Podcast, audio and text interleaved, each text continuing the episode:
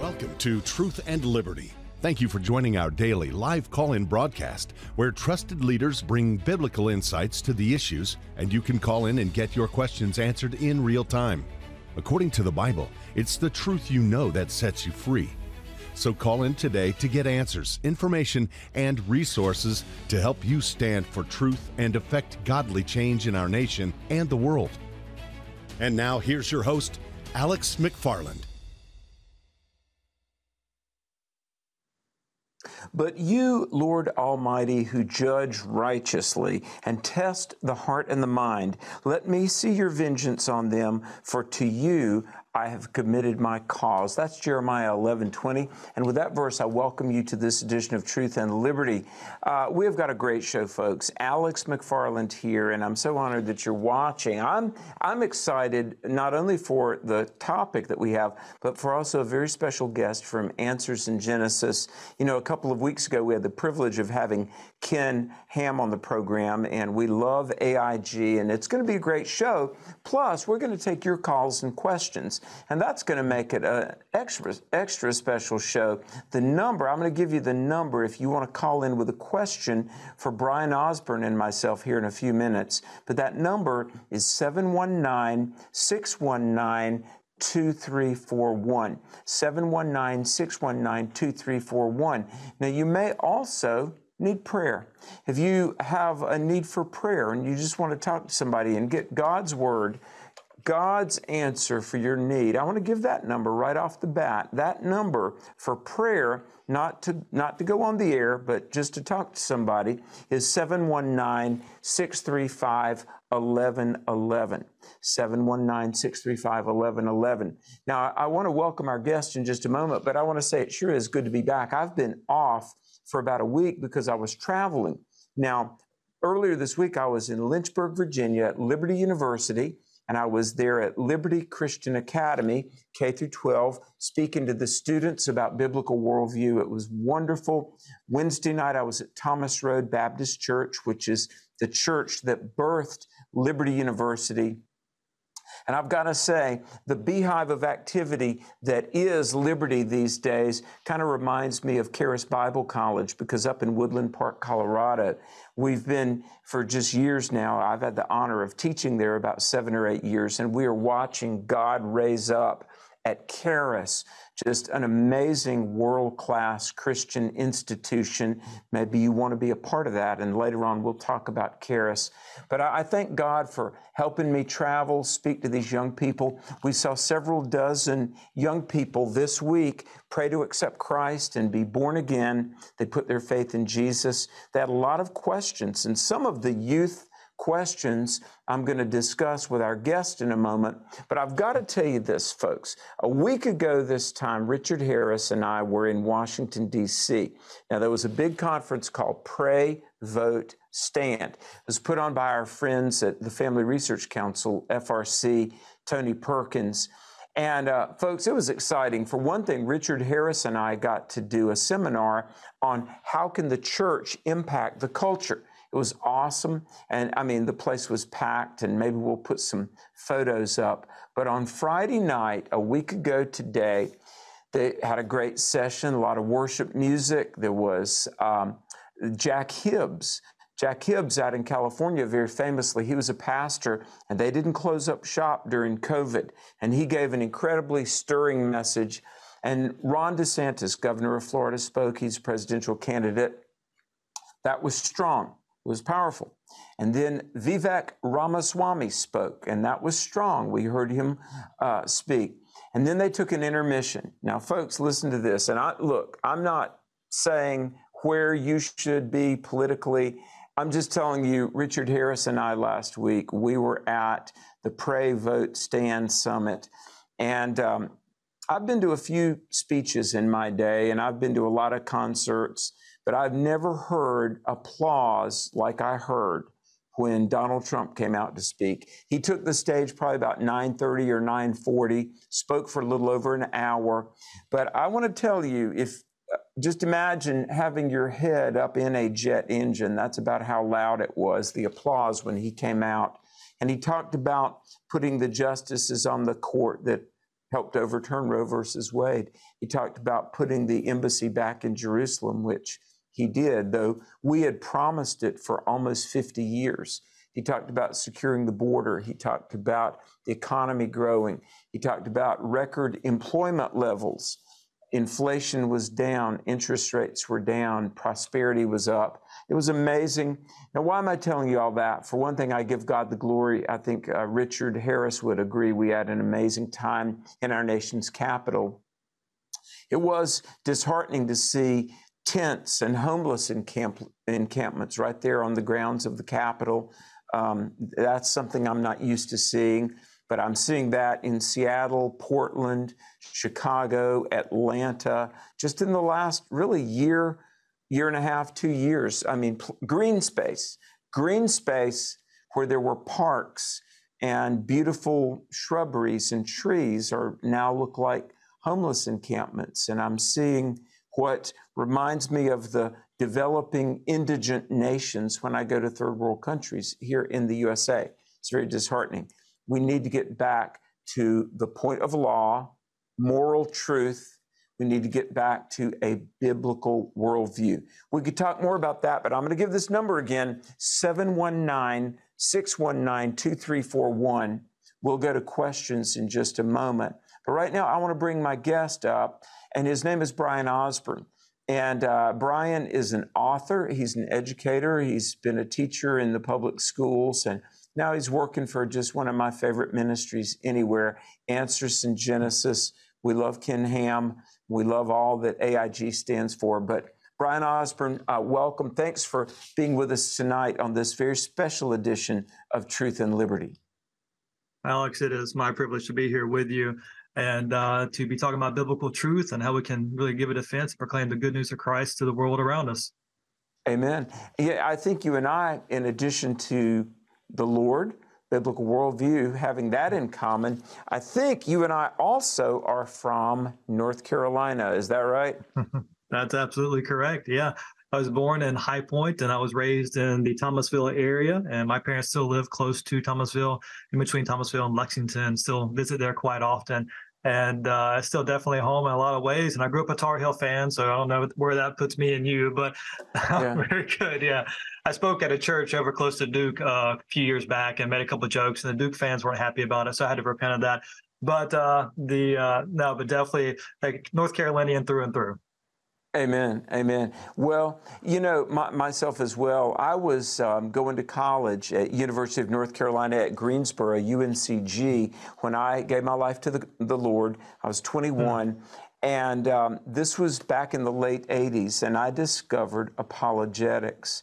And, you know, not everybody knows about apologetics now, but let me tell you, 35 years ago, it was really, really kind of unheard of. I've got to hmm. ask you this um, How did you get into apologetics and biblical worldview and the, the content that you and I are both dedicated to? But how did you discover it, Bryan? That's a great question because I have a similar kind of past that you were describing in that I really didn't have training in the home or the church growing up in apologetics. Now, I grew up in a great Christian family. My parents are strong believers. I uh, went to good churches growing up, but there still wasn't really that emphasis on defending the faith. By the way, just for the listeners, the word apologetics doesn't mean to apologize for your faith, but it means to give a defense for your faith, to give an yeah. answer for the faith that you have. And so uh, I didn't ha- I did not have that training, and then I went to a Bible college, one called Bryan College over in Dayton, Tennessee. And oh, college was really focused on a biblical worldview, especially at the time, and uh, gave me a really good foundation in that. But it was not really until after college where really God directed my steps and he led me to become a Bible history teacher in a public school, where I began teaching that biblical history to these students at a high school level.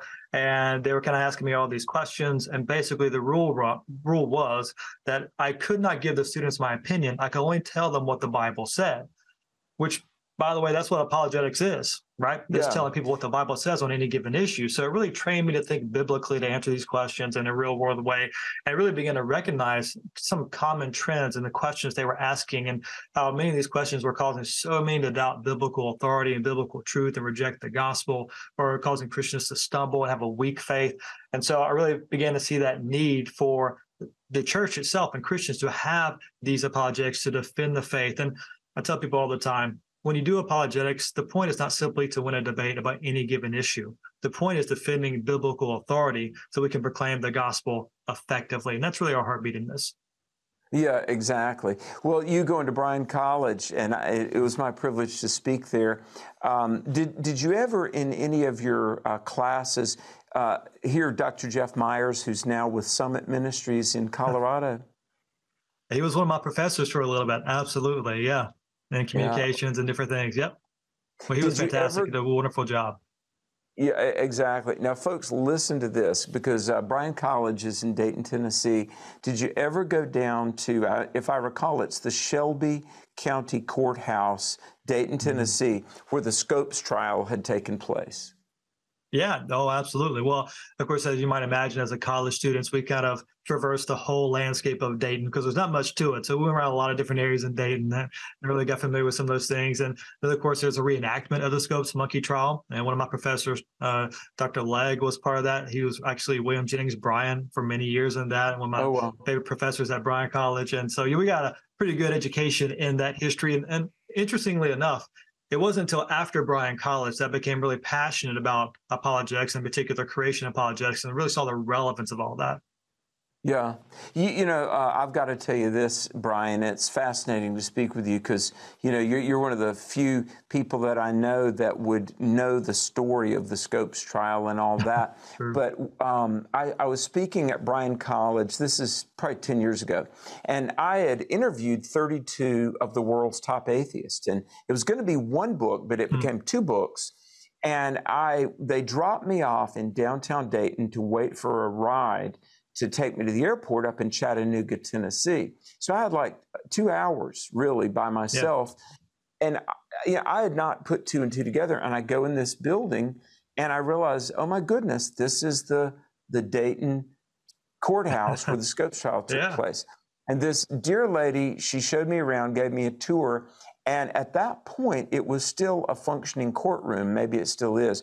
I sat in the courtroom literally, I mean, it's the same chair, same furniture. I, by myself, she said, Well, just you're welcome. It was a, a very hot day. She said, You're welcome to sit here in the courtroom, work on your computer, you know, just um, use the building as you need, and, and I'll let you know when your ride gets here to take you to the airport. And I literally finished, it was kind of surreal, wrote the last chapter of my book on skepticism and atheism sitting wow. in the Scopes courtroom where, and, now I want to talk about this. And folks, let me give this number, uh, rare awesome. opportunity.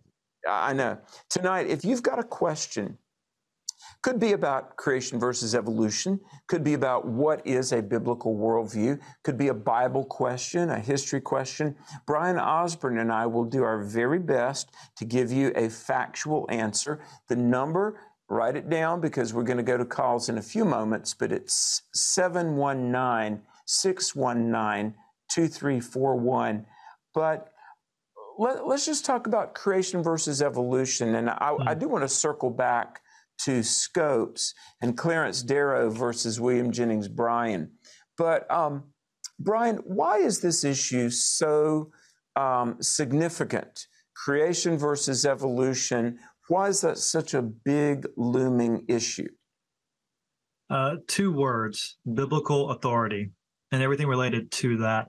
And, and really, let me just say to those who are listening that uh, I didn't catch the relevance of this until I was well out of college, and really God just opened my eyes in some unique circumstances to why this matters so much. Because I, like many other Christians, thought, well, maybe God used evolution, Big Bang, millions of years. It doesn't matter. Just trust in Jesus. Just preach the gospel. That's really all that matters. And of course, the gospel is the focus. But we got to realize is the gospel we have, the gospel message comes from a source. What source? Well, the word of God. And here's the bottom line if you cannot trust the Bible's clear teaching at the beginning of the book, why trust the middle or the end? If yeah, the Bible gets history wrong, right, fundamental history wrong, if it gets that wrong, why trust it about morality, sexuality, gender, or salvation? And so fundamentally, it's an issue of authority. And when you look at the biblical account of creation, the clear historical narrative in Genesis 1 to 11, echoed as real history throughout the rest of Scripture and by Jesus himself, it's in clear contradiction to the secular evolutionary narrative that is so different by leaps and bounds. It's a polar opposite worldview on so many different levels. And bottom line is that if evolution is true, if millions of years is true, well, then the Bible's history is false. And if the Bible's hmm. history is false, why trust it anywhere else? And so fundamentally, it's a biblical authority issue. And then also in Genesis 1 to 11, you have the foundational history that is the foundation to every single biblical doctrine, either directly or indirectly, including the biblical doctrines we need to refute the secular ideologies of this age. And so, I mean, Alex, if you think about it, if we want to give a biblical response about gender, sexuality, marriage, sanctity of life, where do you fundamentally go? Well, back to Genesis 1 to 11, where he made them male and female. We see the first marriage. He made us in his image. Therefore, life has is to be sanctified from the beginning, from fertilization. And so, even with the social issues of this age, biblically speaking, we got to go back to the beginning to give a good, sound biblical answer. And so, that's why, in short, it matters so much biblical authority and really the biblical worldview that comes out of that biblical authority, starting from the beginning of the book.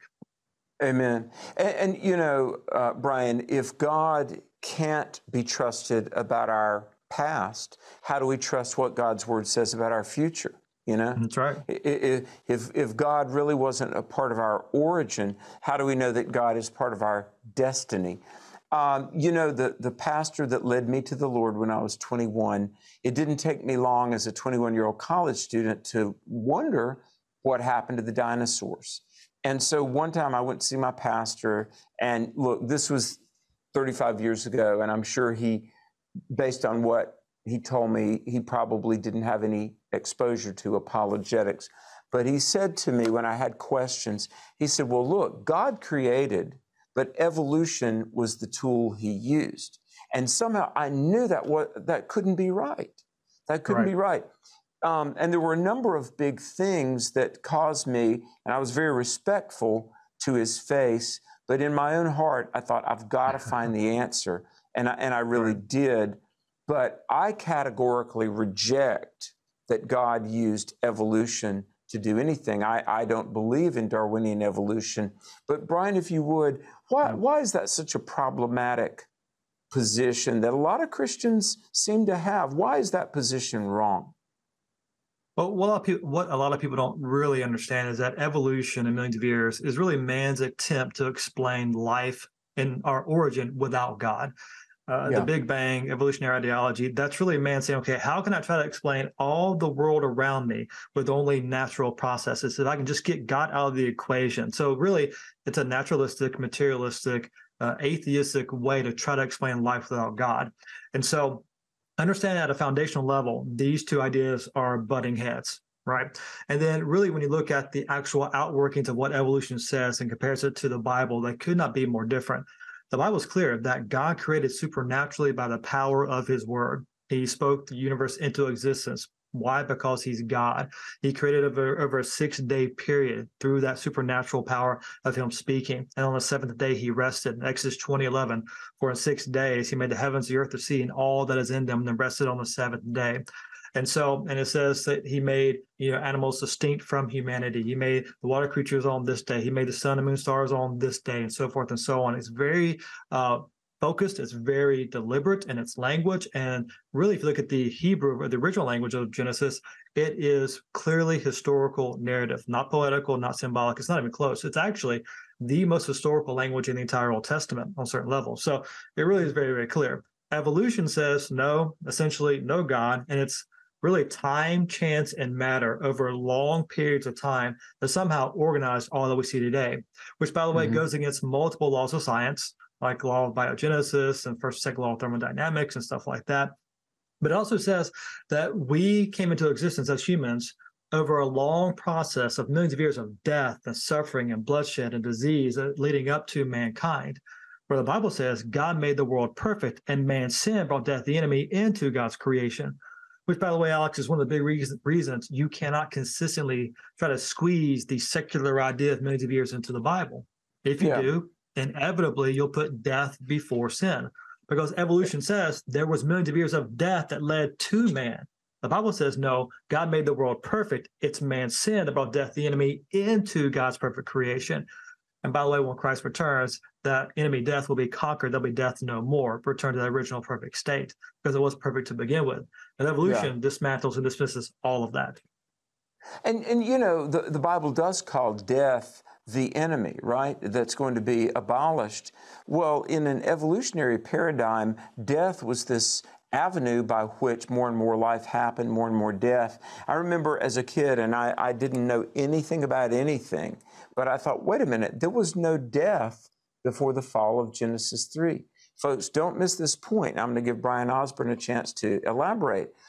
One of the reasons, and there are many we could give, that as a Christian, as I believe the Bible, we categorically cannot believe in evolution because there would have been death before the fall. And we know that uh, if you're going to believe the Bible, that Adam and Eve sinned in Genesis 3. They disobeyed God. Sin was entered into the equation. Uh, physical death was a consequence of the fall, not a That's precursor right. prior to the fall, was it, Bryan? You're exactly right. And really, if you follow this out logically and theologically, watch this. If you got millions of years, you got death before sin. If there was death before sin, that would mean death is not the consequence or the payment for sin, just always been around. And watch this if death is not the payment for sin, then Jesus' death cannot and does not pay our sin debt. And mm. we just undermine wow. Christ's atoning work on the cross, whether we meant to or not, even with the best of intentions, like I had many years ago. And so we would say at a fundamental level, that's why it matters so much theologically, because ultimately what this stuff leads to is an attack on biblical authority and ultimately on the gospel itself. And that's why we care so much. Alex, I tell people all the time, my passion ultimately is not radiometric dating, arguments for the age of the earth or dinosaurs. I, we give, get answers to all those things, but my passion sure. is biblical authority and the gospel rooted in that authority. That's really what's going on here. Amen. You, you know, uh, I spoke at Liberty this week. I, I, talked about three crises of our time and a fourth crisis. We're living in a crisis of truth, a crisis of identity, uh, a crisis really of, of meaning, but also a crisis regarding our future. And, and here's the point, folks. Mm. Our identity, humans made in God's image. I've got a twofold question for you, Bryan if if evolution were true, um, one, at, at, what point did the primates become fully human being? I mean, where where's the line of demarcation between primates, uh, you know, the highest living land mammals, and and actual human beings? in whom is is the breath of God. You know, I mean that's very fuzzy. The other thing that I would say, and if you would speak to this, um, look, I, I know there, there are well meaning, but I think misguided Christians that they, they want Jesus, but not really the Bible's creation story. But here's the thing show me somebody who believes in some form of evolution. And even if they claim to be a Christian, very, very often they doubt the literal existence of Adam and Eve. Am, am I right, mm-hmm. Bryan? Yeah, well, because it comes highly into question if you're trying to embrace evolutionary ideology. Who were Adam and Eve? Were they real people? Were they a group of people? Is it all symbolic or poetical? Yeah, you get all sorts of problems if you reject the clear teaching of the text. Yeah, exactly. And so, so a theistic evolutionist. Uh, for, first of all, what does that term mean, Bryan? If, if we hear the term theistic evolution, what is that?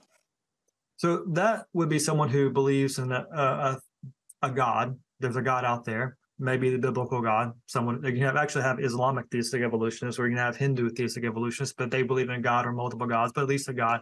And God used evolution. So within the Christian uh, perspective, it would be a believer who thinks God used evolution. Which mm. uh, I used to be in that camp a long time ago until God got a hold of me on this. Uh, but they would argue and it seems to make sense to us right off the cuff when you first really engage this issue and you think, well, science says this and the Bible says this. So let's just put them together. Surely God just used evolution. And so that's theistic evolutionist. What people don't understand, though, is science doesn't speak. Scientists speak as they interpret things through their worldview. Right. And when you're trying to make a guess about the past, you interpret present day observations through your assumptions about the past. And everyone's got assumptions based on a different worldview. And bottom line, Alex, either God's word is your authority on any issue or man's word is. And when you reject God's word and you embrace man's ideas, interpret things through that particular lens of man's ideas, you'll get wrong conclusions because your foundational assumptions are wrong, which is why the secular scientists are so wrong about age of the earth and dinosaurs and so forth. So as Christians, mm-hmm. it's paramount that we start with a biblical foundation, with a biblical lens, and see the world through that biblical lens, interpret things through that grid, and then we'll have the right foundation to give us the right answers to engage the culture with. Folks, if you're just tuning in, Bryan Osborne of Answers in Genesis is with us. He's got a new book out I want you to be aware of. But the number, if you've got a Bible question, tonight's the night, especially a question about creation or evolution or how to talk about these things. What is a biblical worldview? Okay, here's the number 719 619 2341. If you want to call in with your question, we'll get to the phone lines in just a moment. 719 619 2341. If you've maybe you're going to be a first time caller, tonight's a great night uh, to call in, and we would love to hear from you. Before the first break, Bryan, uh, here, here's my question. Um, if if, if we can't really trust what the Bible says about our origins, and, and mm-hmm. Genesis. I mean, by, by what consistent standard do we trust other parts of the Bible? I mean, if we're going to toss out Genesis, then what, do we have a legitimate basis for accepting Matthew, Mark, Luke, and John? And the key word there is consistent. What consistent basis do we have? Now, many Christians, like myself, for the longest time, will be inconsistent we'll take the plain reading of scripture in Matthew, Mark, Luke, and John about Christ and his his divine life and his perfect life without sin, his death on the cross, his burial, and his resurrection. We'll we'll take that as literal history as it's written, but then we'll reject the clear history in Genesis chapters one to eleven with an inconsistent hermeneutic, which is interpreting the Bible inconsistently in different places. And so we cannot do that consistently. And by the way, the biblical authors don't do that. The biblical authors all refer to Genesis 1 to 11 as clear literal history. Jesus, when he responded to the Pharisees, he said, talking about marriage, have you not read that he who made them at the beginning of creation, talking about Adam and Eve, made at the beginning of creation, made them male and female? Over and over again, Jesus refers to Genesis 1 to 11 as clear, straightforward, regular history. So does Paul. So does every biblical author. And so if we're going to take the Bible in its clear sense, in one place, we should do it in other places as well. And by the way, just really quick, Alex, a lot of people think, well, they'll say, they'll accuse us, well, you just mean you to interpret the Bible over literally. No, no, no, no. We interpret the Bible naturally within a given context. So if something's written historical language, we interpret as as history. If it's a poetical book like Psalms or Proverbs, we interpret it as far we interpret a we understand it's a poetical uh, language there. We interpret with a political lens. And so you interpret it within the natural genre that you're looking at. Revelation, different genre. The literal history, plain history. And so you read it, you read the text in its context. And when you do that, the context will make sense and really kind of give us a clear understanding of what we're looking at and give us answers we need to defend our faith.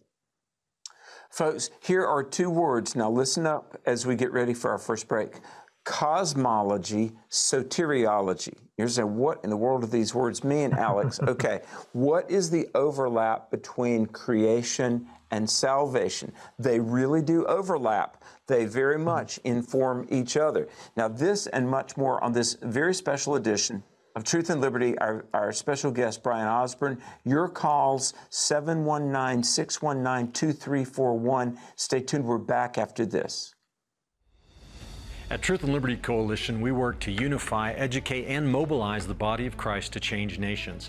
That's why I want to encourage you to go to our website at truthandliberty.net and subscribe so that you can begin receiving regular updates uh, about our show, news items, action alerts, blog posts, and much, much more. Uh, all you have to do is go to the website, click subscribe, share your email address, and you'll begin to be equipped to stand for truth in the public square. With practical government, you have experts in the fields that are sharing their perspective, wisdom, and experience. It's not available anywhere else in the world. We teach biblical worldview. We're going to teach a Christian heritage of our American government. They're going to learn about the founding fathers. We're teaching the Constitution, how government operates, practical skills, and field study. There's no better place on earth to get equipped than Charis. You know, God's not done with us, He's not done with America, and He's not done with you.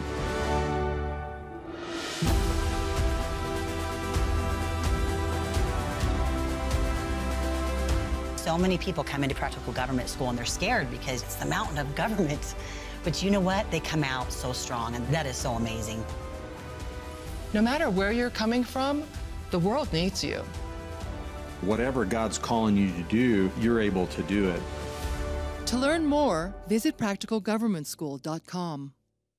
Welcome back to the program. Alex McFarland here. So honored you're watching on this Friday edition of Truth and Liberty. Hey, I hope you're going to be in church on Sunday. Uh, the weekend's coming up. Plan on being in the house of God on Sunday, and I hope you're going to somewhere where the, the Word of God is the authority and Jesus is preached. And uh, you can be in church Sunday and bring somebody under the sound of the gospel. What a good thing to do. Well, we've got a very special guest who's committed his life to bringing people under the truth of the gospel. His name is Bryan Osborne. And uh, I see the calls, folks. We're, we are going to get to you, so hang tight. But, Bryan, tell us about your book, the title, and where people can find it.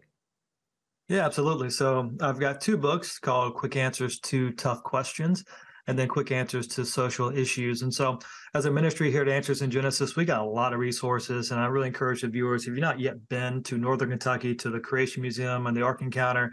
I know I'm biased; I work here, but come on, it, it really is incredible. It, it's world class. It's so well done. You'll be so encouraged and challenged and edified. It's such a great place to come and bring your family. We suggest a lot better than Disney for so many reasons. All right, but. Yeah. Uh, and so, but we got a lot of resources, and, and many of those resources give you really good, long, in-depth answers on dinosaurs in the Bible, age of the Earth, carbon fourteen dating, who did Cain marry, and all those sorts of things. And so, what I wanted to do was give people a quick, concise, ADD-friendly version of those answers. And so, in this book, each answer is less than 500 words to 33 different questions on science and the Bible. And the first book on quick answers to tough questions. And then the second book on the social issues it really was born out of looking around the culture, seeing all these social issues that are just on fire in our culture today about issues of life, equality, sexuality, and environment. And knowing that the church needs answers to those particular things. So giving short, concise biblical answers to those issues as well. 37 answers in that book. And so you find those at mm-hmm. answersingenesis.org and go to Amazon, find them there as well. Or come on to the Creation Museum and the Ark Encounter and uh, buy one while you're in the bookstore. But uh, pretty, pretty much anywhere online you can buy books, you might be able to find a copy somewhere. But the goal was to give quick, concise answers because I understand for most of us, we're super busy. You can read these books in just a few hours and get over 30 answers per topic and hopefully be equipped and revisit them when you need to and be a great resource. Well, and let me concur, folks. I've been to the Creation Museum uh, half a dozen times. I've been to the Ark three times. Uh, don't miss it. You will not be disappointed. Okay, we're going to pick up the phone. We're going to start in Colorado, the home of Charis and Andrew Wommack Ministries and Truth and Liberty. Uh, Lori in Colorado, welcome to this edition of Truth and Liberty. Thank you so much, Alex. I truly appreciate you taking my call, and uh, good afternoon to you as well, Bryan. I uh, love your work with Answers in Genesis. Oh, we're good. Praise God. So, my question for you today is um, I serve on a planning commission here in our town, and we had a meeting on uh, September 11th, which obviously was the anniversary of. Uh, you know, Patriots Day, the anniversary of the destruction of the Twin Towers and the assault on America. And at that meeting, mm. I took advantage of that to a point and was the first time that I did a uh, public prayer at the beginning. I had called the meeting to order and, and did a prayer. Um, hmm. Asked uh, those who wanted to, to to stand with me, and uh, said a prayer, and then also followed by a moment of silence, and then we did our pledge of hmm. allegiance and went into the meeting. I'm hmm. starting to receive pushback because I did pray in the name of Jesus and mm-hmm. I know, having watched the Truth and Liberty conference, or much of it, I didn't watch the whole thing, but watched a lot of it, and I truly appreciate uh, that weekend. It was just wonderful. And I know that we need to start taking a stand, uh, especially, uh, I know David Barton was talking about the overturning of the Lemon Law. And I guess I'm looking for some advice and direction. Um, I definitely want to make a stand for Jesus here in our community and uh, mm-hmm. for Christians here in our community. so I'm looking forward to what you have to say on uh, making a stand and uh, other resources maybe I can get uh, in helping me accomplish this. I guess uh, looking for other advice as well. So um, thank you. Let me jump. Let me jump in on this. And Lori, God bless you for praying, and God bless yep. you for exercising your First Amendment free speech right, which recently the Supreme Court has reaffirmed. There was a, a deci- decision in Kennedy versus Bremerton that reaffirmed a high school coach's right to pray at a, at a high school football game. Uh, so God bless you for exercising your rights and being courageous. Let me just say this for a little bit, and uh, and Bryan Osborne, you can weigh in, but you are absolutely on solid legal footing when you pray at a public school function or a public meeting of city government or state government. Because, you know, for one thing, for two centuries, uh, our Congress has opened with prayer. Our prayer has been a part of our, uh, you know, government and national landscape from the very beginning. Now, it's interesting. In 1962, listen carefully to this, folks. There was a, a court decision called Engel versus Vitale that said a school could not force a student to pray. And now a lot of people ran with that and said, oh, uh, prayer has been banned from public schooling. But I want to say this. First of all, um, people now for decades have recognized the, the uh, absolute empty basis for Engel versus Vitale being used to kick prayer out of schools. But here's the thing if somebody gave you pushback, Lori, about you prayed, uh, there, there's no legal nor constitutional reason why prayer shouldn't open up a public gathering or city council. And in no way does it violate the First Amendment's non establishment clause. Let me just say this just as the school can't force a student to pray or force a student to pray a certain way, uh, Engel versus Vitale could not be used to force you to not pray a certain way. You prayed, your personal, closely held conviction is to pray in Jesus' name. You're on solid legal ground to do that. Now, where the rights of citizens like you get undermined is when Nervous Nellie, uh, school superintendent scaredy cats, they obstruct the rights of Christians because they're just very terrified that the ACLU or some vacuous, baseless group will rattle their uh, PR saber and threaten. You know, I, listen, I've had Christian clubs kicked out of public schools. I'm, I'm right near uh, in Randolph County, the school superintendent down there, who's, you know, a big high profile Christian at a Baptist church. He will not let Child Evangelism Fellowship in the public school because, on the one hand, he affirms Christianity, but on the other hand, rather than defend the rights of 99.9% of his students, he just doesn't let Christian groups into the schools in his district. It's very sad. So, what we're going to have to do hmm. is respectfully but consistently uh, stand up for our rights. Principals, uh, city councilmen, public school administrators, gatekeepers of every strata. You, just because you don't believe in the rights of God fearing Americans, it doesn't mean that you have the right to prevent Christians or people of any faith group from exercising their constitutionally protected First Amendment right of religious expression. Anyway, Bryan Osborne, what, what do you say? First, Lori, I mean, way to stand up and, and, way to be salt and light in our culture. And uh, we praise God for what you are doing there and what the chance you had, the opportunity you had. And we would pray for more. And uh, thank you for encouraging words earlier as well. And I would just say this, along with what Alex is already saying, is that as you engage in this, understand people will try to tell you, our culture tries to tell you, well, you should not have these particular views. You shouldn't pray in Jesus' name. You shouldn't view gender in this way because you need to be neutral. And the thing is, that's not possible. There is no such thing as neutrality on any issue. Either God's word is your authority or man's word is. Either you're putting your faith in one, you're putting faith in the other. And we tell people all the time here at the ministry everybody has faith. The question is, where are you putting your faith? Is that those who are actually trying to confront you and put you down for what you did, they're not actually calling you to be neutral. They're actually asking you to embrace their faith, their religiously held views, which is very religious of them and is not neutral. And so you need to understand that so we can engage them and say, hey, listen, I base my thinking on God's word. I build my thinking from that particular foundation. You have a faith as well. You're putting your faith in these ideas. It's a religious faith as well because you hold many of these ideas just by uh, by religious conviction. And so I'm going to put my faith here. Don't push your religious views on me and let me hold to my faith and build my thinking from there and proclaim those things within the rights given in our in the in the, in the land we live in today. And so mm. I would just encourage you to understand that and share that with people and challenge them with this that there is no neutral. They're not neutral. And they shouldn't try to ask you to be because you can't be either. We stand on God's word. They're standing on a different foundation. Wow. What a great question. Thank you, Lori. We're going to go to Missouri.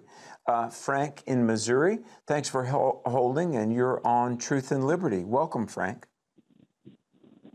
Thanks, Alex and brother. Um, I'm here and I'm listening, and I heard you mention the word soteria. So, so soteriologically, uh, uh, fill in the blank here uh, is uh, uh, uh, these three things soteriologically uh, sound thinking here that, that he's a creator, redeemer, sustainer. Is there anything more to soteriology that, that, than that? Really, my question. My question is about the simplicity of sometimes that people, uh, you know, Jesus loves me. This I know, for the Bible tells me. So that's the greatest stuff.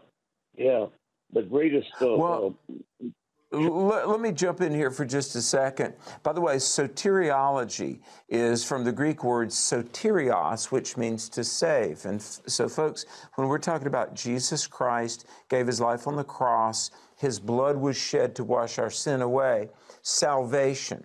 These are issues that fall under the broad heading of soteriology.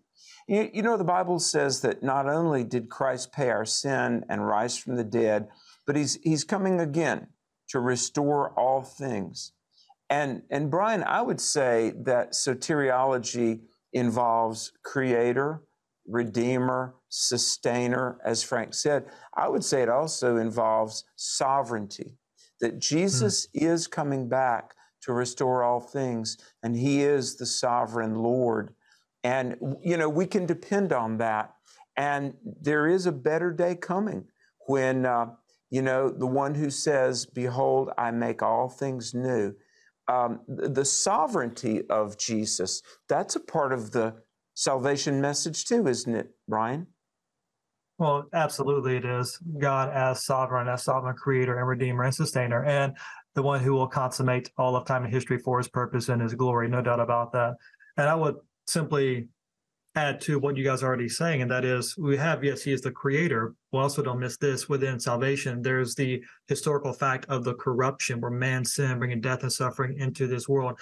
That's why we need a redeemer to begin with. So it was a perfect creation. Man sin, bringing death and suffering into this world. We see the consequences of that in the flood, Tower of Babel. Then we see God becomes flesh. Christ is born, and he lives the perfect life we could not live. He died on the cross in our place. He paid that perfect infinite debt we could not pay as the perfect God man. And then he rose from the grave, defeating death, that we might be saved if we put our faith in him and him alone. And one day he's coming back. All that comes together as one big meta narrative of all of history. But that history starts in Genesis doesn't start in the book of Matthew. Yeah. And so we like to say here in the ministry that the gospel um, requires both Adams, the first and the last. The first one tells us where we came from. By the way, like you talked about earlier, our identity. We are made in God's image. Found in Genesis chapters one, two, and three. We're made in God's image. That's why we have value as human beings. And so we understand there's something fundamentally valuable, valuable about every single person because we're made in God's image. But we know we're broken too. Why are we broken? Well, Genesis chapter three, man sinned, and that sin is spread to all of mankind. We're broken by sin. We need a savior. We can't do it. That's why Christ has done what he has done for his glory and our good. And so mm-hmm. that message of salvation through Christ starts over back in the history in the book of Genesis, and why we're so passionate about it. Yeah, in- indeed. Frank, great question. Thank you for listening, Frank. And by the way, folks, you can go to truthandliberty.net slash subscribe. We've got articles, we've got content that's growing all the time. We'll keep you informed about the program and upcoming very special guests like Bryan Osborne. Go to truthandliberty.net slash subscribe. Right now, Rocco in New Jersey. Rocco, thanks for holding. You're the next caller on this edition of Truth and Liberty. Hey, Alex, how are you? Good. Thanks for listening. Hey, so my question is how can we defend a biblical, literal Adam and Eve? So I'm a college student and I have a physics cool. teacher, and he's actually Jewish. Um, he, he's actually canceling class this Monday, but he's mentioned before that Genesis 1 through 11 is just allegorical and I guess to him, in his mind, that just the science, the physics, whatever, the Big Bang is just incompatible with him and his framework. So, how can we hmm. defend the biblical interpretation, Genesis 1 through 11? Wow. Uh, that is a great question. Hang on, Rocco. Um, Bryan, doesn't uh, genetics and, and several branches of science these days, Bryan, believe that the human race as we know it came from a single male female pair? Oh, absolutely. Yeah. If you look at the most recent finds in genetics, it really is amazing how science will catch up to that real biblical history starting in Genesis. But you can actually trace uh, all women today back to one mitochondrial Eve. You can trace all men today through the Y chromosome to one man representing all of mankind today, from whom we all descend later on. And in particular with the mitochondrial Eve, if you assume the radical assumptions that humans are only related to humans in an average mutational rate, this mitochondrial Eve, who's the actually the descendant for all women today, or the the first one, the first ancestor of all women, the, all all women living today. If you go back to that, assuming just that we're all related to each other, this mitochondrial Eve lived roughly six thousand years ago. And then if you look at really? other genetic finds, it looks like um, roughly 5,000 years ago, there was rapid genetic diversity within the human population. Roughly 5,000 years ago would be the Tower of Babel. And so we can look at those sorts of things and we can see how real science and real genetics will really confirm the Bible in a powerful way. And actually, if you're interested, Rocco, which by the way, I love the name, uh, but if you're interested, you can actually find a book called Trace by Dr. Nathaniel Jeanson a Harvard grad, works here at Answers in Genesis, an incredible book showing how really genetics and the actual observations and the mutational rates traced back in time confirms a young Earth and a recent um, origin for mankind, which would be just thousands of years ago. And let me just say this, though, with your professor uh, oftentimes, it's not uncommon that some of those within uh, within a Jewish lineage or heritage would have that view that Genesis is, they would say, allegorical or just poetical. But let me, I would push back on that and say the language itself does not allow for that. If you look at the yeah. actual language of Genesis chapters 1 to 11, you would never get allegory or poetry. It's clear yeah. history this happened, and then this happened, and then this happened, and then this happened. And then again, as I mentioned earlier, every biblical author and Jesus himself always refers to Genesis 1 to 11 as clear, literal history. Adam and Eve as real people every single time. You will not get allegory or poetry from the text. That's an idea imposed on the text to try to make the idea comport with secular interpretations of present day observations. And that's something I would really encourage you to really kind of flesh out and get a hold of. And that is when you talk about origins, since we weren't there as people, what do we do? How do we figure out what happened in the past? So you got a couple of options. When you're talking about history, either you got a trustworthy eyewitness account who can tell you what happened to make all the present day evidence make sense and to give you the right understanding of that unseen history from your perspective. Or you, if you don't have an eyewitness account, what do you do? You look at present day observations, you make guesses about the past to try to reach a conclusion you think might be true about history. Here's the key if you start with the wrong assumptions, especially about unseen history, you'll likely get the wrong conclusions. Think about any CSI show, any criminal show where, you know, you, a crime scene, they come on the crime scene, and all the evidence seems to point to this one particular guy. And so the whole show, you think he's guilty, he's the one, he's the one. At the end of the show, what inevitably happens, or there's an eyewitness or a piece of evidence you didn't have before that changes everything. And that guy's innocent, and actually, she did it all based on the right eyewitness account or the right evidence being added to the equation. And so, from the secular perspective, what they've tried to do with evolution millions of years is to explain the evidence from a naturalistic, atheistic, materialistic worldview. That's why the conclusions are so different from the biblical ones and so wrong. The Bible is clear. God supernaturally created this world by the power of his word. And that's not a problem for the biblical God. He is God. He can raise the dead with a mere word. He can walk on water. He can turn water into wine instantaneously because he is God. And so the Amen. text is clear. Yeah, and and Rocco, you know, I was thinking about some of the Old Testament passages that are clearly poetical, like Song of Solomon, or or mm-hmm. parts of Proverbs yeah. and Ecclesiastes. Um, now, in comparative uh, language, there, there's a there's a part of speech called a simile. Uh, the word like or as. In Song of Solomon, you know, it'll say, my, my love's neck is like an ivory tower. Her lips are like a thread of scarlet. Or it'll say, you know, the earth reels to and fro as a drunken man. I mean, th- those are comparative, uh, poetic, allegorical language. But uh, Bryan, I'm with you. I mean, when you read the, the historical narratives of uh, the Pentateuch, Genesis, Exodus, Leviticus, Numbers, Deuteronomy. I mean, you don't you don't find any similes, you know, like or as or uh, as if. No, it's like the language does not allow for um, poeticizing this, does it? It really doesn't. And it's interesting. There's a Hebrew scholar not too long ago who actually looked at the Hebrew verbs used in the book of Genesis and compared that with Hebrew verbs used over in poetical books and other places. And so he took known poetical accounts and the Hebrew verbiage used there, compared that to other Old Testament accounts that were clearly historical and the Hebrew verbs used in those, and got you know some trends and then he applied those trends to the book of genesis. And what he found is based on the hebrew verbs used genesis is the most historical narrative book in the entire old testament.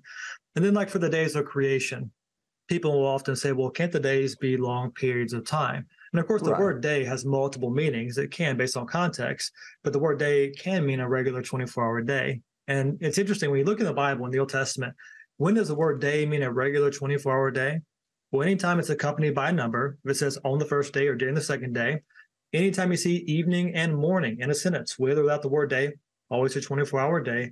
Anytime you see night with day, always a 24 hour day. If you look in the creation week, what do you see with the context around the word day? It's evening, morning, the first day. There was evening and morning the second day. There was evening and morning the third day.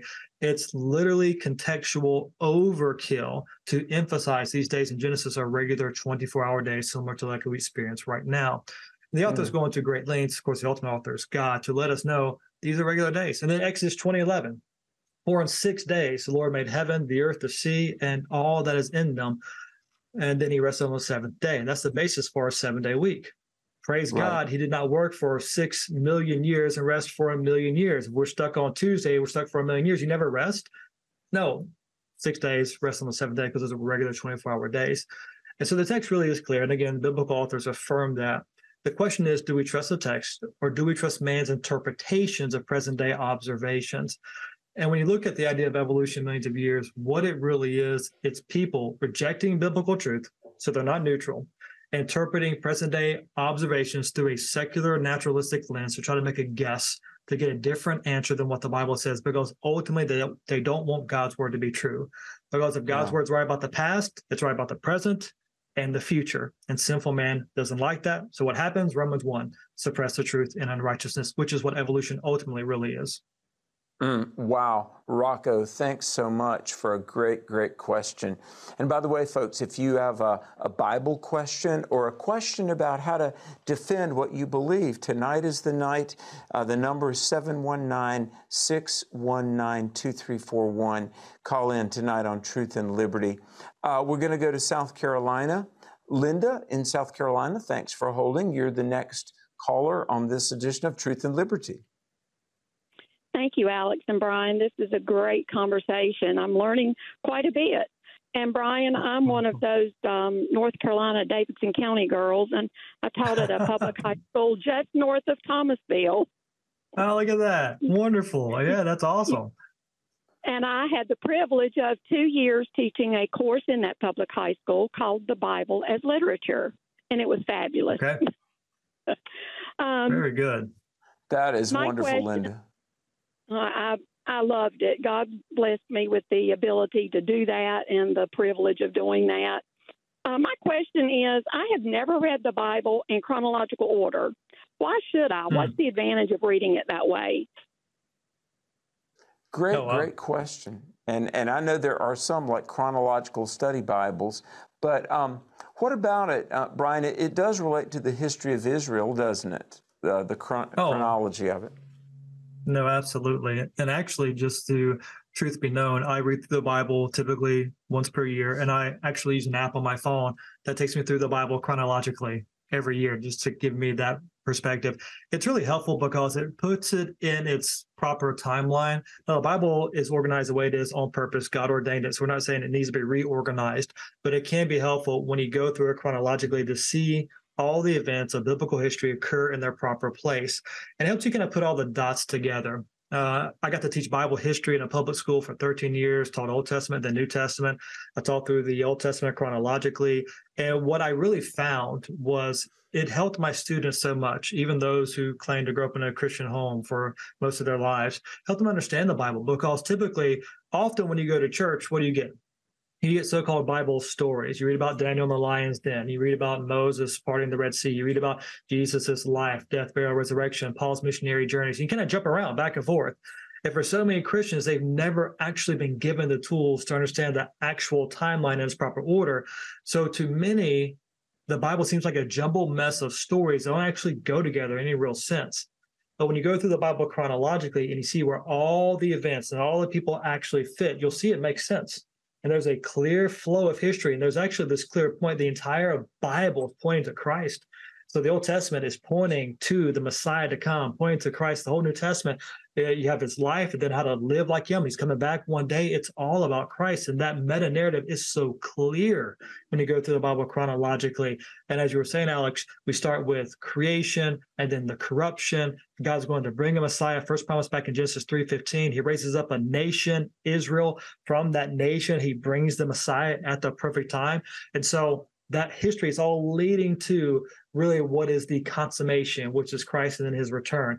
And so yeah when you read it chronologically it makes the whole thing make sense and that can be such a hmm. helpful tool for anyone believer or non-believer You know, Linda, there's a book that I got a couple of years ago that I highly recommend, and it's called The Bible Timeline.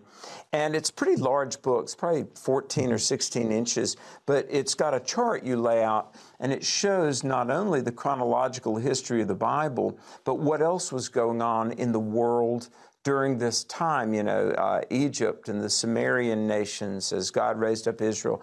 The, the Bible timeline, super easy to find online, and that's very helpful as well. Now, folks, we've got more callers. The number is 719 619 2341. Truth and Liberty with our guest, Bryan Osborne. Creation, evolution, your questions. More after this break. Don't go away. You were created with a purpose. Written in the heart of God. Long before you were born. He is calling you to find it. We want to help you experience His unconditional love, to be equipped and empowered to become a world changer. Hey, you know, a big part of what we do here at Truth and Liberty is to provide you with the resources that you need in order to stand for truth in the public square. So I want to remind everybody to go to our website and check out our resources page at truthandliberty.net slash resources, where you can find material that discusses just about every issue we're facing today in our culture.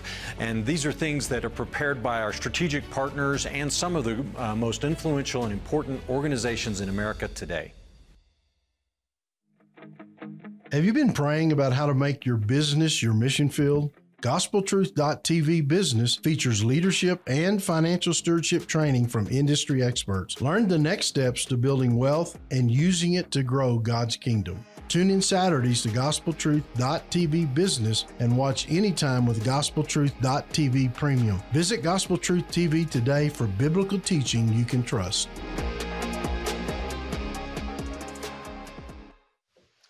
Welcome back to Truth and Liberty. Alex McFarland here. Hey, by the way, you know, we just had the big Truth and Liberty conference a couple of weeks ago, and we had people from all over the country. And listen to this, folks. Wednesday night, uh, two nights ago, I was at Thomas Road Church in Lynchburg, Virginia.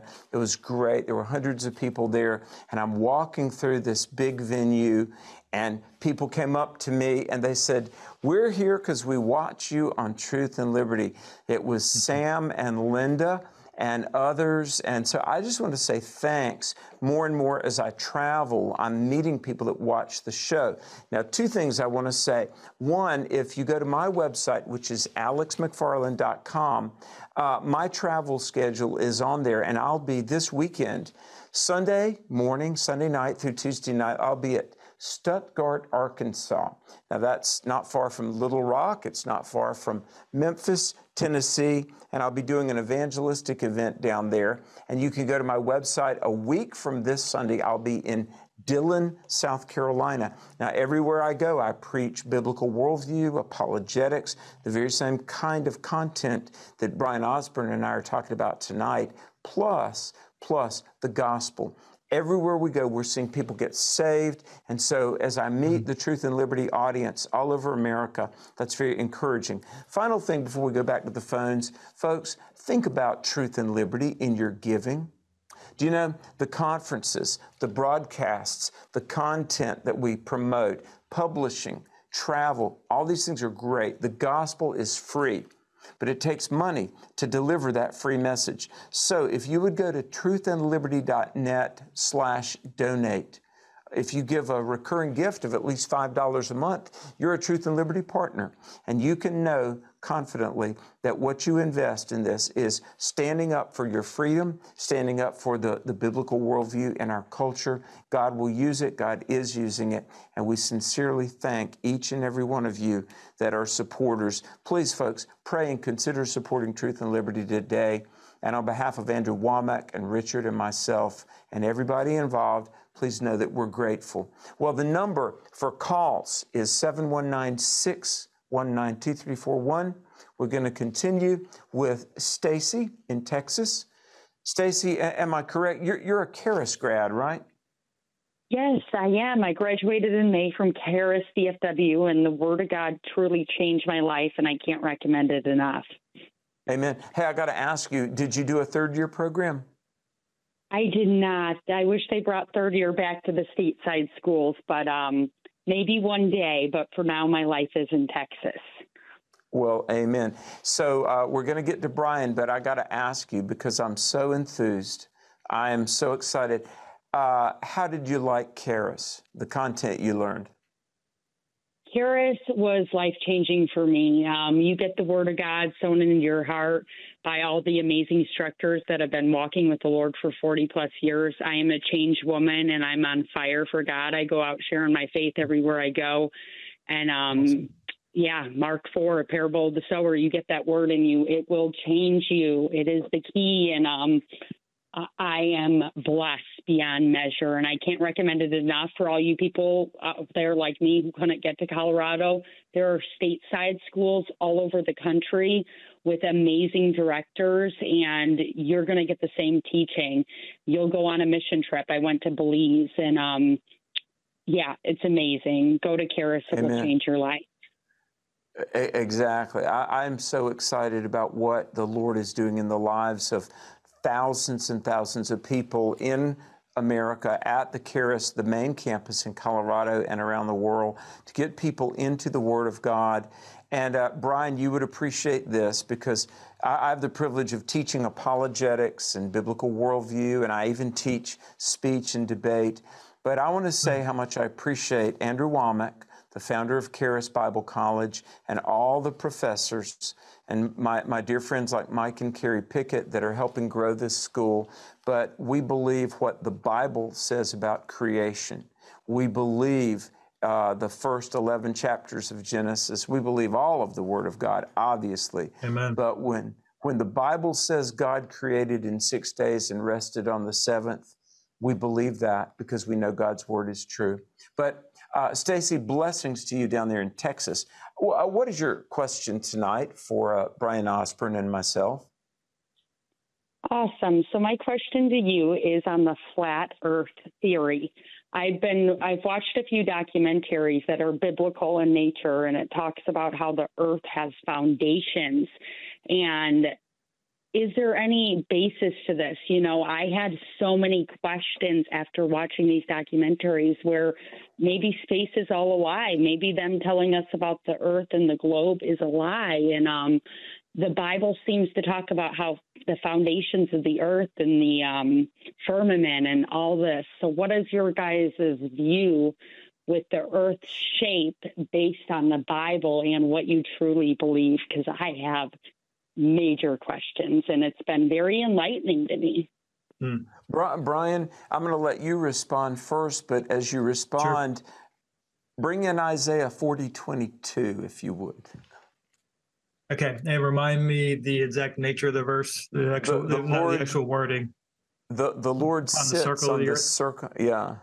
Yeah, on the circle of the earth. So here's yeah, great question, Stacy, and it's not uncommon, by the way. The flat Earth ideology has gained a lot of traction recently in the last few years, actually so much so that our astronomer, Dr. Danny Faulkner, has engaged the issue really thoroughly, written a book about it, has actually gone to multiple flat Earth conferences to engage people with this idea with sincerity, to really uh, hear what they're thinking and to share truth with them. He's got a real heart and he's really just a great guy and a really smart guy. He does a great job. His book is called Falling Flat you can go to our website and find that Falling Flat, Dr. Danny Faulkner.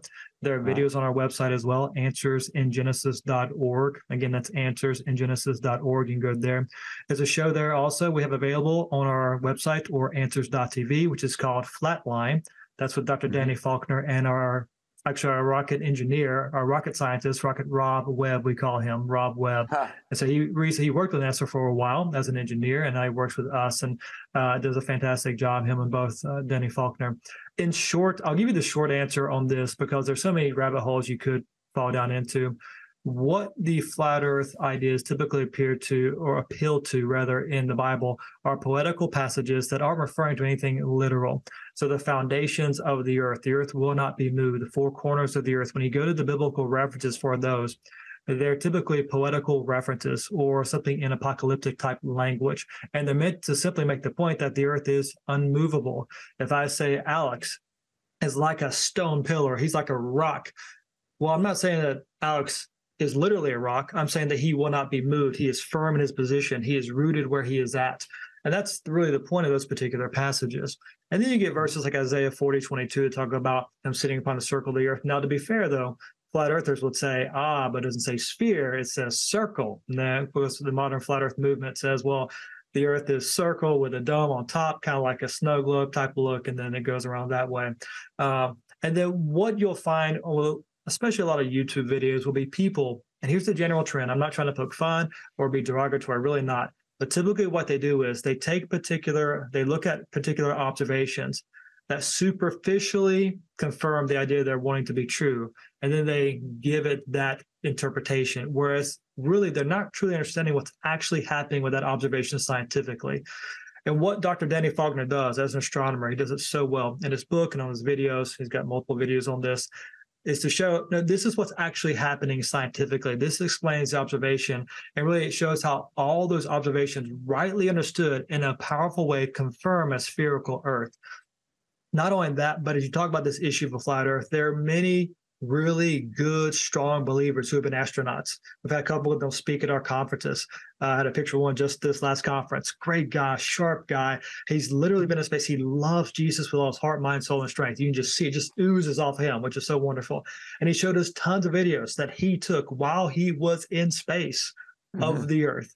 All right, Yeah. of the things around him. And it's a spherical earth, and there's not a plot. This is a real thing, and it's actually makes sense within the biblical worldview.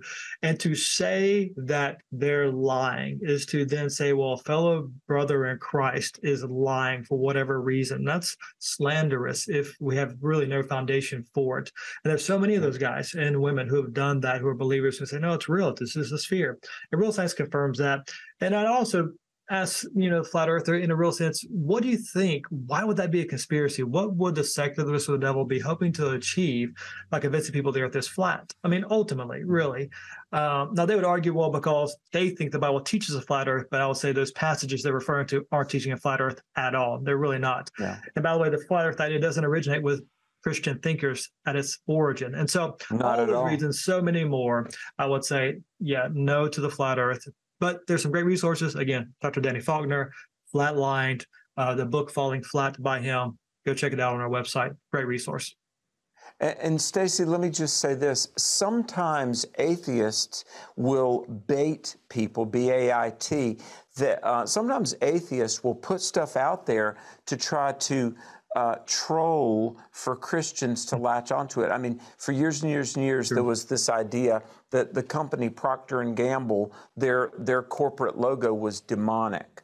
And it, it never was. It wasn't like that. And yet atheists would post that stuff online to make people think that, you know, okay, Christians will latch onto this. There was an idea that um, National Public uh, Television, um, the public broadcasting, was going to outlaw any Christian television. And I was talking to someone in Washington who said that they were inundated by Christians calling to say, you can't make Christian television illegal. Well, that was never in danger of happening.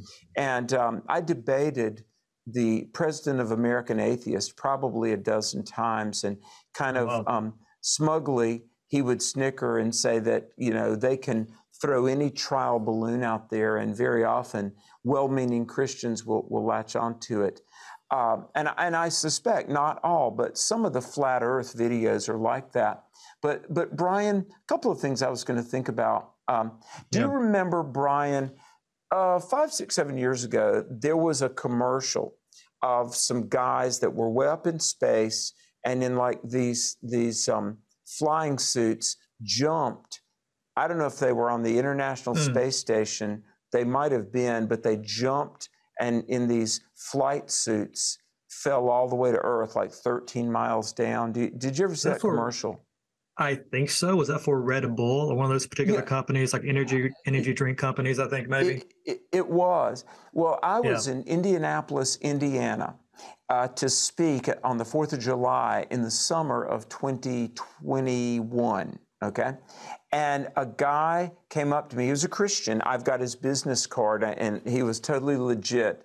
He was the guy that two guys did it. They were 13 miles up in space, and, and they, for this energy drink, they jumped in a flight suit. And he Yeah. had video, and he showed me much, much more video than was in that commercial.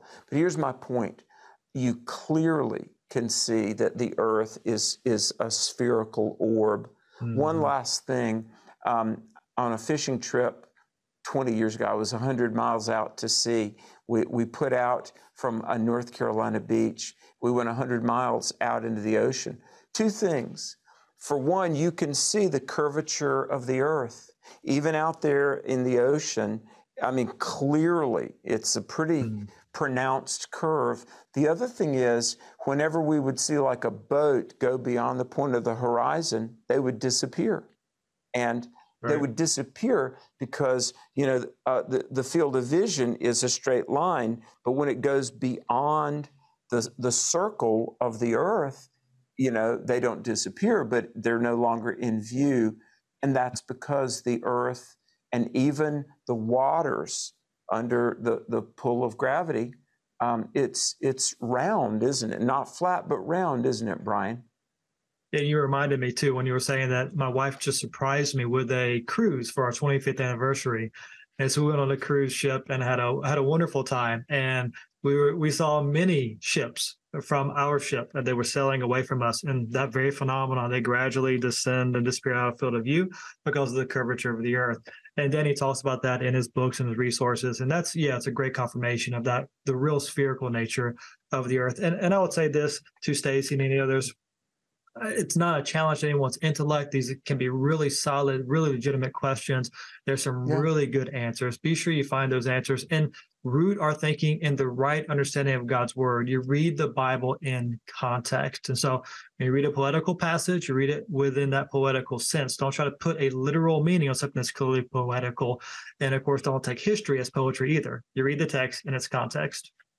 Well, biblical worldview is certainly rewarding. It's good, clean fun. Elizabeth in Missouri. Elizabeth, thanks for holding. And you are Hello. on Truth and Liberty. Welcome. Yes, thank you so much for taking my call. I was wondering um, how would gravity be affected if flat Earth was um, was true? Mm. Great it's a great question. Yeah. So I would say this: the I'm not an astronomer, and I'm not a physics professor either. But I can say off the cuff, if you change the general structure of the Earth, understanding what we know about our solar system, which is the orbits of the Earth or the planets around the Sun, and the way that works within momentum, and then the mass of the planets in their rotation with that orbit, all those factors come together. God is an amazing engineer to have these things and spin in just the right way with just the right mass to create the gravity we need to live and function and not be squashed and not float away. It's like God designed it this way. And it really is amazing. And yeah. I know Dr. Danny Faulkner, again, going back to him, because he is the expert on this, he'd have some detailed answers on that. But yes, there would be some very big concerns regarding gravity and how it would function or not function if you change the general nature and structure of the planet. It would be a really big yeah. deal. It would. And and Elizabeth, you know, and again, I'm not a physicist nor an astronomer either, uh, but there's this wonderful thing called gravity that you know every object has mass and everything is pulled toward the center of the earth and it's constant all around the globe. And so um, well for one thing uh, in philosophy let me throw this out here folks um, to ask this. It's fun. You know, it's, it's fun to, to theorize and ask hypothetical questions, but very properly, and we teach this in my critical thinking classes at Charis, this is what's called a counterfactual. Uh, the, the, the world that we know of is the real world and gravity operates. And it is a bit, of a mystery for physicists. Why do things pull to the center? If I drop the pin, it doesn't float. And the, the rate of things falling, at, uh, Bryan, does my memory serve me? Is it 32 feet per second? Um, uh, but it sounds about right, but yeah, my memory yeah, tells on that as well. Yeah, uh, it's constant. And by the way, the moon factors into this. The tide, um, the the tidal uh, cycles. You know, when it's low tide in one place, it's high tide somewhere else and vice versa. Um, we, we can think about what might or might not be, but all of that is speculative, it's counterfactual. And the earth that we have, both visually and operationally, um, it, it's spherical. Uh, and this is a fun topic to talk about. One other thing, we've got a caller, and we're going to go, and then I've got a question for Bryan as well. But uh, Elizabeth, thank you. And I would say this to all viewers tell your friends about Truth and Liberty. Um, share with those that you know and your maybe your social media friends. Let people know about Truth and Liberty five nights a week live. We have got world class content, whether it's the Bible, God's Word, salvation, uh, the culture, government, and like tonight, cosmology. We're talking about a biblical view of the world and how it operates. Tell people about this.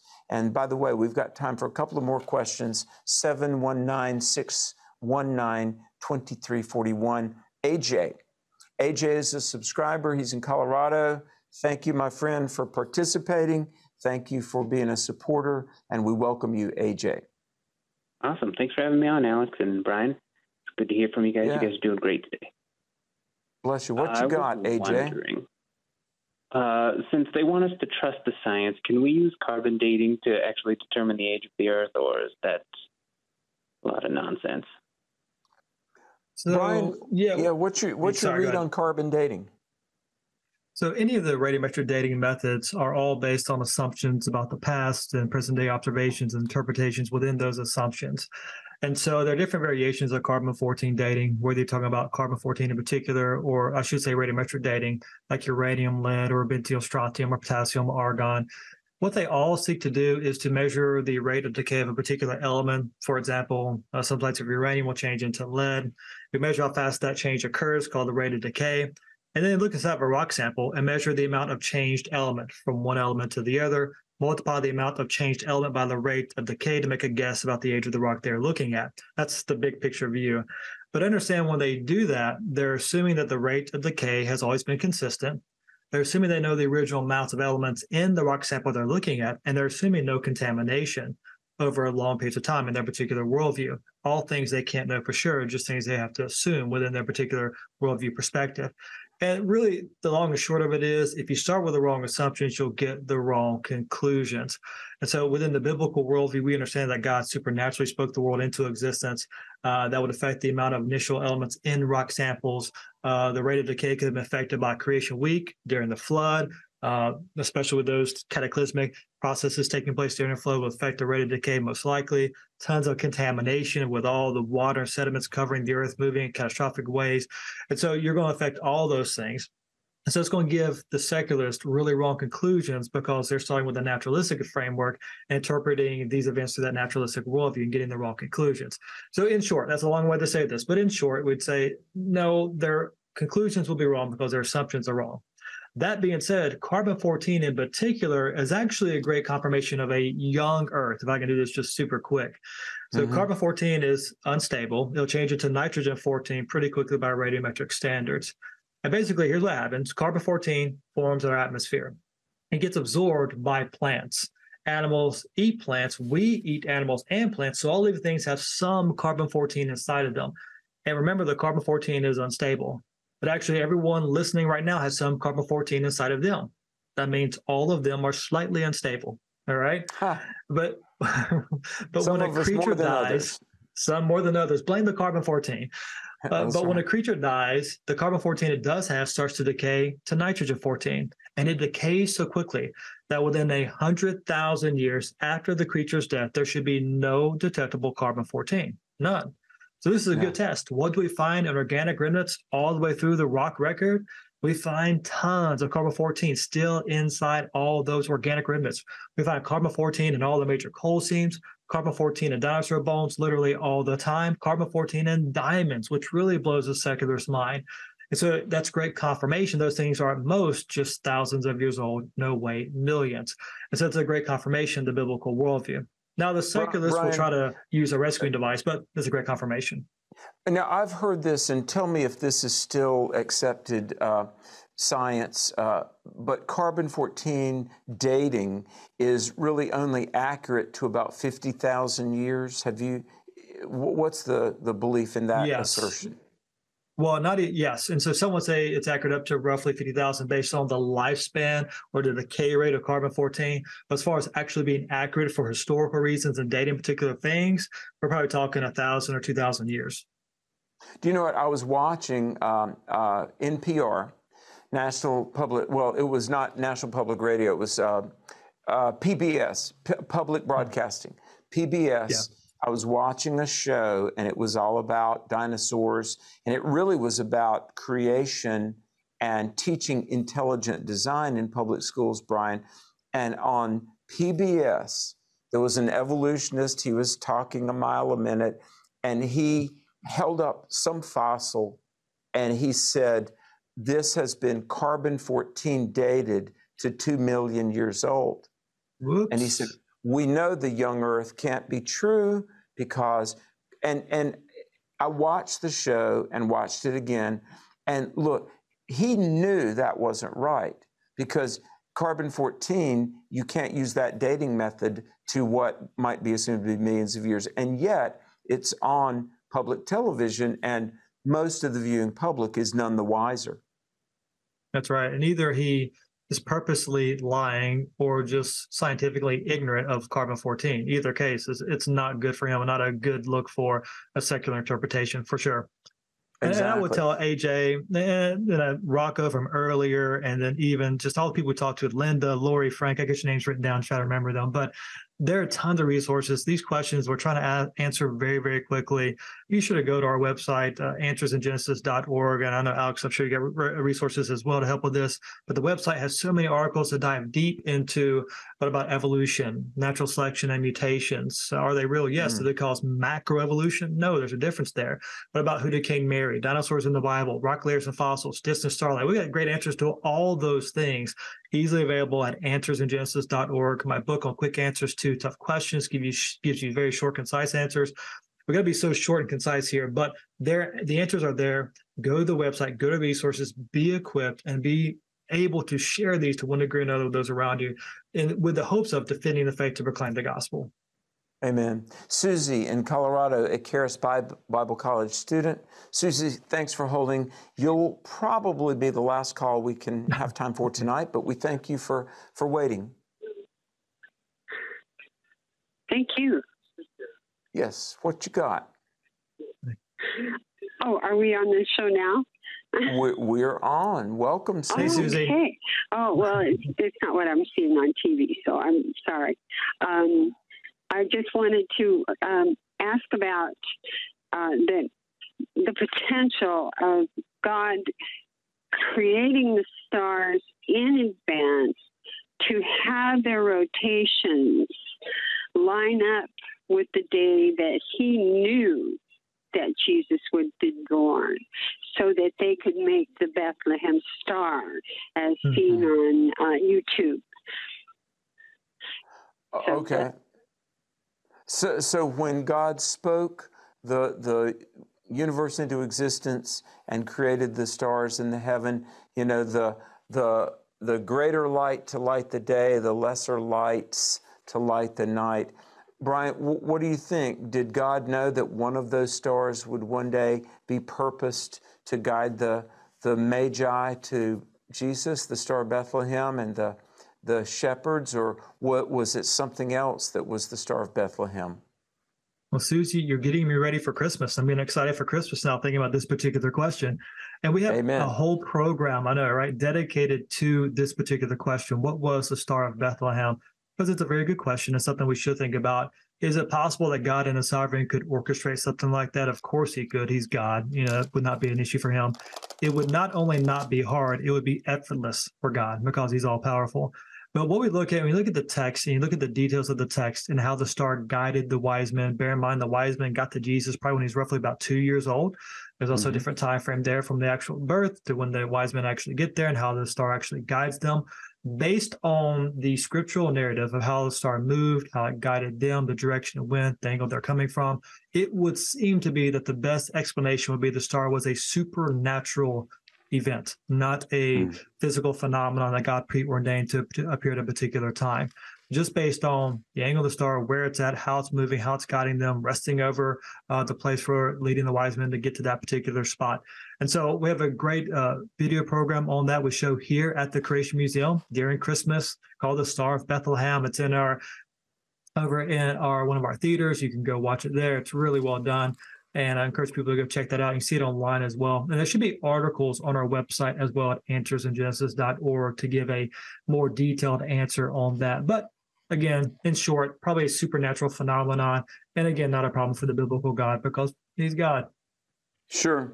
And and let's remember God can do anything that is in harmony with his nature righteous, holy. God can do anything that is in harmony with His Word, and God can do anything that is logically meaningful. You know, uh, Bryan, I've been at universities to do Q and A, and somebody will smartly ask, you know, well, if if you say God can do anything, could God make a a four-sided triangle? And I said, well, I don't say God can do anything. I'm not saying God could cause himself to go out of existence. I'm not saying God would betray his word. In fact, Psalm 132, verse 8, folks, we're out of time almost, but listen to this wonderful verse. Psalm 132, 8, God says, My word have I exalted above my name. So God will never betray his word. Susie, wonderful mm. question. All the great yep. callers. Hey, I want to thank the crew at Truth and Liberty. They are wonderful. They're phenomenal. And Bryan Osborne of Answers in Genesis, thanks for being with us. Um, give, give your website one more time or the website for AIG. Absolutely. It's been a privilege. Thanks for having me on the show. It is answersingenesis.org. That's answers in. Go there. You can find my book, Quick Answers to Tough Questions, many other great books, other resources, lots of articles, web and videos free on the website as well.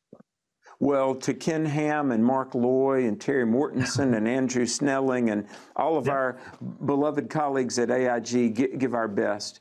Uh, folks, Alex McFarland here. You've been watching Truth and Liberty. We're going to be back Monday with another great week of this content. In, in the meantime, stay bold, stay strong, be in God's Word, be in church on Sunday, and realize your labor in the Lord is not in vain. May God bless you.